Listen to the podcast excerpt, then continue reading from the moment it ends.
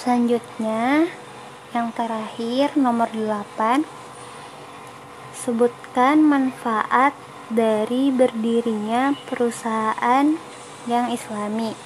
Nah jadi uh, manfaat dari berdirinya perusahaan yang berbasis islami itu uh, terbagi menjadi tiga.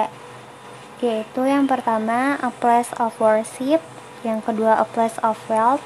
Yang terakhir a place of warfare nah jadi uh, artinya a place of worship itu uh, sebagai tempat ibadah gitu. Corporate sebagai tempat ibadah. Bisa juga sebagai uh, arena jihad atau corporate sebagai arena jihad.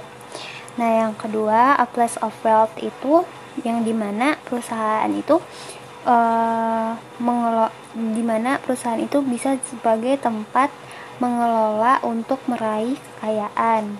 Selanjutnya bisa menjadi tempat mewujudkan kesejahteraan. Dan yang terakhir bisa juga sebagai mewujudkan falah di dunia maupun di akhirat. Nah yang terakhir yaitu a place of warfare. Nah jadi artinya itu arena atau tempat perperangan melawan bisnis maghrib atau uh, perang melawan kemiskinan gitu